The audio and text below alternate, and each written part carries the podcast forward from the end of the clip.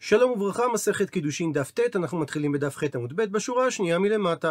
ואמר אביי, ראובן שמכר שדה לשמעון שלא באחריות, זאת אומרת שאם בעל חוב ייקח את השדה משמעון, שמעון לא יוכל לחזור ולתבוע את החזר הסכום מראובן.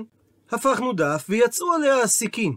דהיינו עוררין, כמו שכתוב בספר בראשית, התעסקו עמו. ואותם עוררים אמרו לשמעון, שהשדה שראובן מוכר לו לא שייכת לראובן, אלא היא שלהם. אז עד שלא החזיק בה שמעון, הוא יכול לחזור בו מהעסקה, אבל מי שהחזיק בה, אין הוא יכול לחזור בו מהעסקה. מה היא טעמה? מה טעם הדבר שהוא לא יכול לחזור בו אחרי שהחזיק בשדה? מפני דאמר לראובן לשמעון, חייתא דקיטרי, סברת וקיבלת. קניית שדה ללא אחריות, שזה דבר שכנראה גם בא לידי ביטוי במחיר של השדה, זה כמו אדם שקונה שק מלא קשרים, והוא לא בודק מה יש באותו שק, ובעצם אותו שק מלא רוח. ובלשוננו היום היינו אומרים שהוא קנה חתול בשק, דהיינו, קנה דבר שפרטיו אינם ידועים, בלי לבדוק אותו. ושואלת הגמרא על דברי אביי, מאימת הווי חזקה? באיזו נקודת זמן נחשב ששמעון החזיק בשדה? עונה על כך הגמרא, יש המצרי. מהרגע שהקונה עשה מעשה חזקה בשדה, לדוגמה, חיזק את המצרים של השדה, דהיינו את גבולות השדה, על ידי שדש וחיזק את האפר, המוגבע שמסמן את גבולות השדה. ומביאה עכשיו הגמרא שתי גרסאות המשך לדברי אביי. גרסה ראשונה, שאביי אמר את הדברים, ודווקא כאשר השדה נמכרה שלא באחריות. אבל אם השדה נמכרה באחריות, במקרה כזה לא אמר אביי שמי שהחזיק בה הקונה הוא לא יכול לחזור בו, שהיות שהוא קנה אותה באחריות, הוא יכול לבטל את המקח אפילו לאחר שהוא עשה מעשה חזקה. ואיכא דאמרי, ויש אומרים גרסה אחרת בהמשך דברי אביי, שאפילו אם הוא מכר לו את השדה באחריות, נמי גם אז הדין שמי שהחזיק בה הקונה הוא לא יכול לחזור בו מהעסקה, שלמרות שאומר הקונה, הואיל ובסופו של דבר ייקחו ממנו את השדה, ואז הוא יחזור על המוכר ויתבע ממנו את הכסף, אז שיחזיר לו את הכסף עכשיו. למרות זאת, הוא לא יכול לחזור בו, מפני דאמר להמוכר, אך וי תרפח ואשלם לך. כשתראה לי את שטר הטרפה שכתבו לך בית דין, שבדין נטלו ממך העוררים את השדה, רק אז אני אשלם לך. אבל כל זמן שזה לא קורה בפועל, אתה חייב לשלם לי את דמי השדה. וחוזרת עכשיו הגמרא לקושייה של אביי מדף ז', בין הפסוק מיטב שדה ומיטב כרמו ישלם, שממנו משמע שצריך לשלם דווקא את המיטב, לבין הפסוק כסף ישיב לבעליו, שאמרה הברייתא שאפשר להשיב אפילו סובין.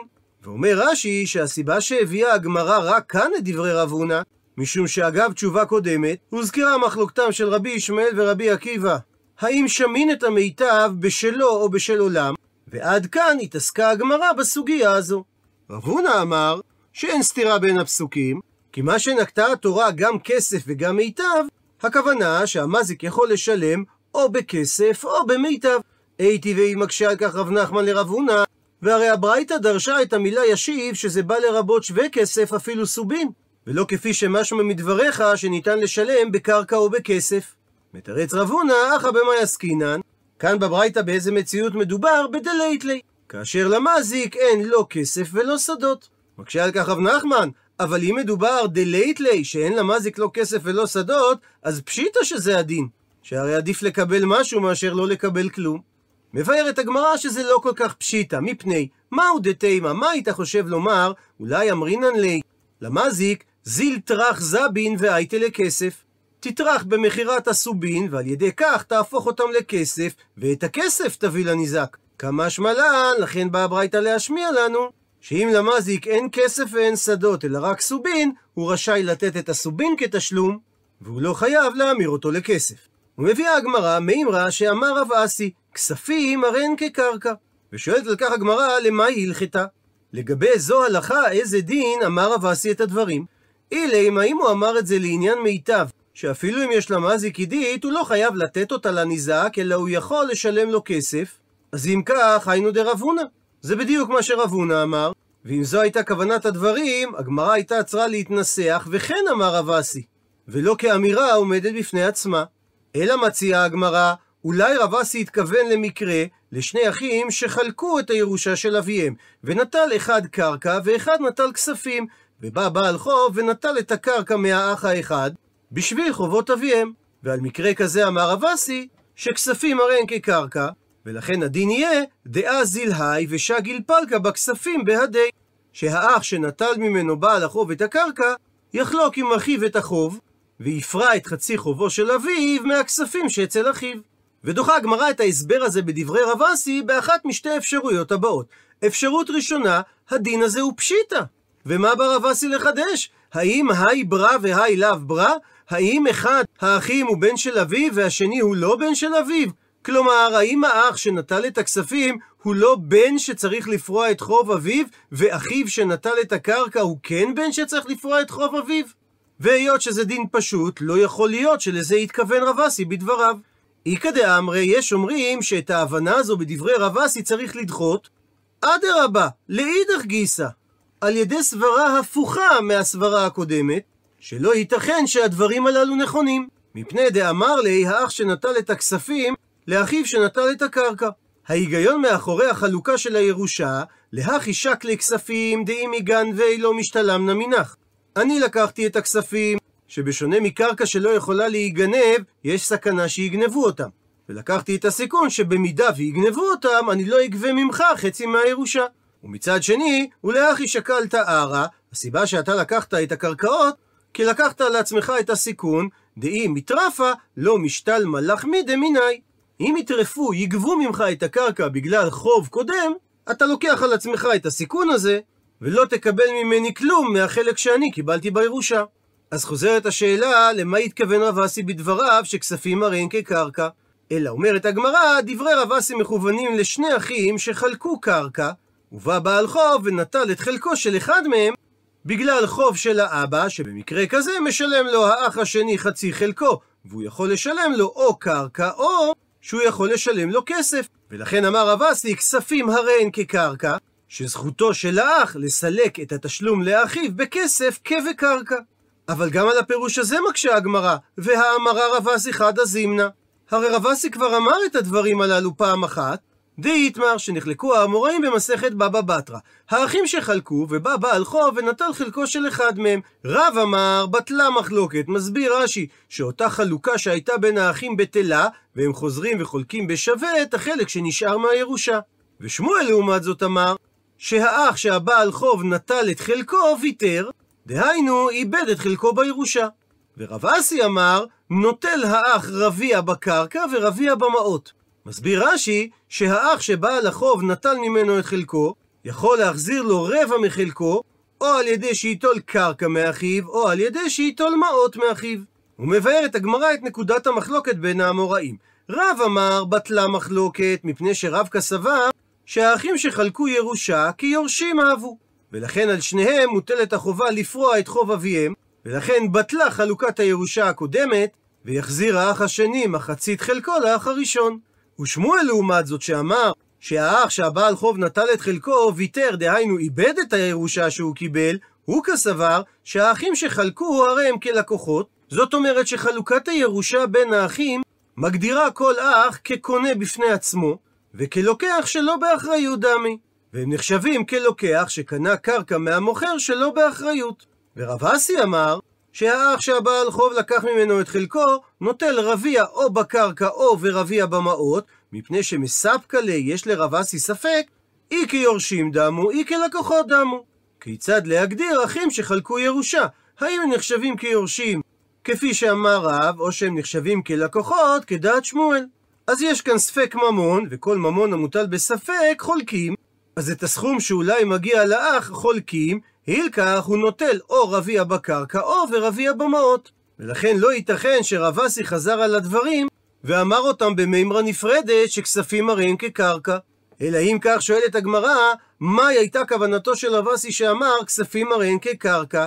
מתרצת הגמרא שהוא התכוון לעניין מיטב, כפי שענתה הגמרא בהתחלה, שלכתחילה המזיק יכול לשלם לניזק או על ידי קרקע או על ידי כספים. אבל יחי, אם כך חוזרת השאלה, היינו דרבונה. זה בדיוק חזרה על דברי רבונה.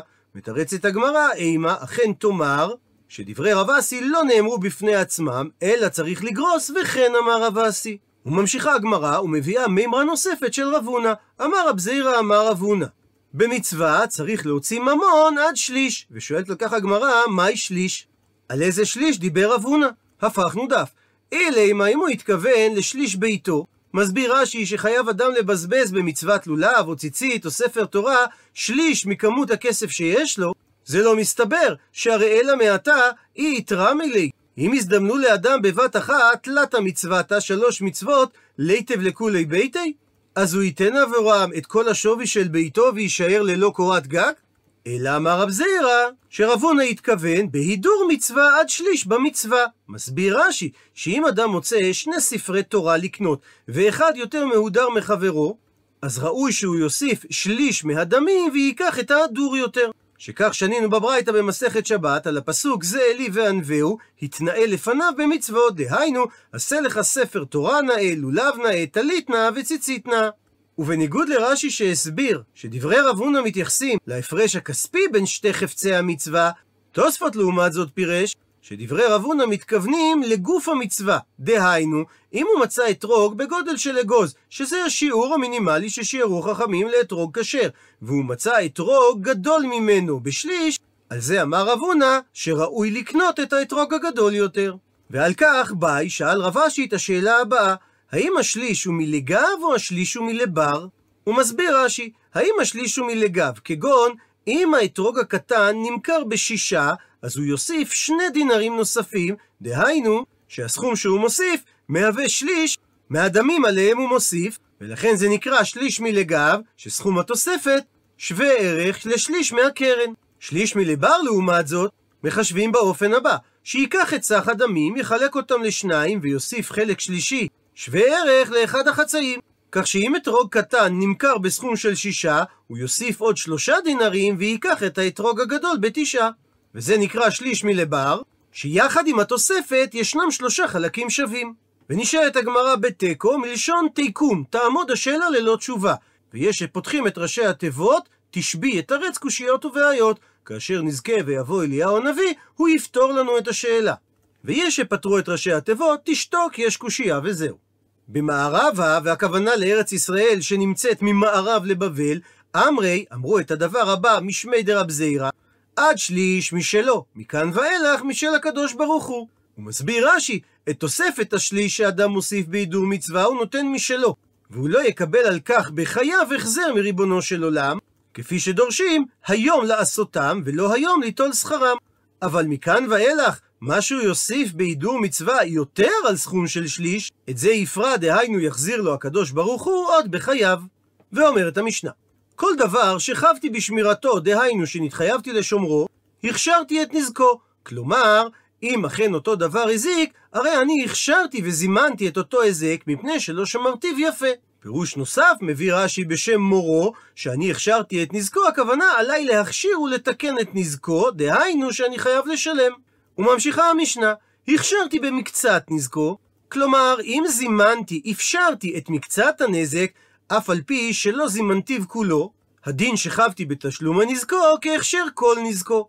כאילו זימנתי ואפשרתי את כל הנזק, והגמרא תפרש למה הכוונה. וממשיכה המשנה ואומרת, שהחיוב בתשלומי הנזקים זה דווקא על נכסים שאין בהם מעילה, כלומר, רק אם הזקתי נכסים שאין בהם מעילה, אז אני חייב לשלם. אבל אם הזקתי נכסי הקדש, אני לא חייב לשלם. וזה נלמד מלשון הפסוק, שור רעהו ומדייקים ולא שור הקדש. ותשלום על נכסים שהוזכו זה דווקא אם מדובר על נכסים שהם של בני ברית, ולא נכסים של נוכרים. תנאי נוסף שצריך שיהיה נכסים המיוחדים, מסביר רש"י שהכוונה לנכסים שיש להם בעלים, וזה בא להוציא נכסי הפקר, שאם אדם מזיק נכסי הפקר, הוא יהיה פטור מלשלם. ובכל מקום חב המזיק לשלם את הנזק, חוץ, למעט אם הנזק בוצע, מרשות המיוחדת למזיק.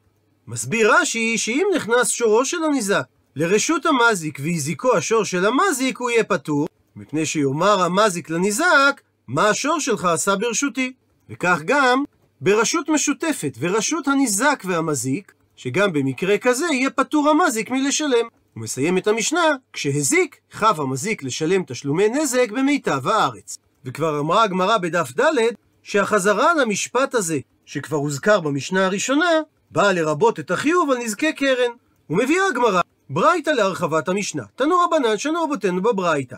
כל שכבתי בשמירתו הכשרתי את נזקו. כיצד מדובר? הוא מבאר את הברייתא. שור ובור שמסרן הבעלים לחירש שוטה וקטן והזיקו, הדין שהוא יהיה חייב לשלם, מה שאין כן באש.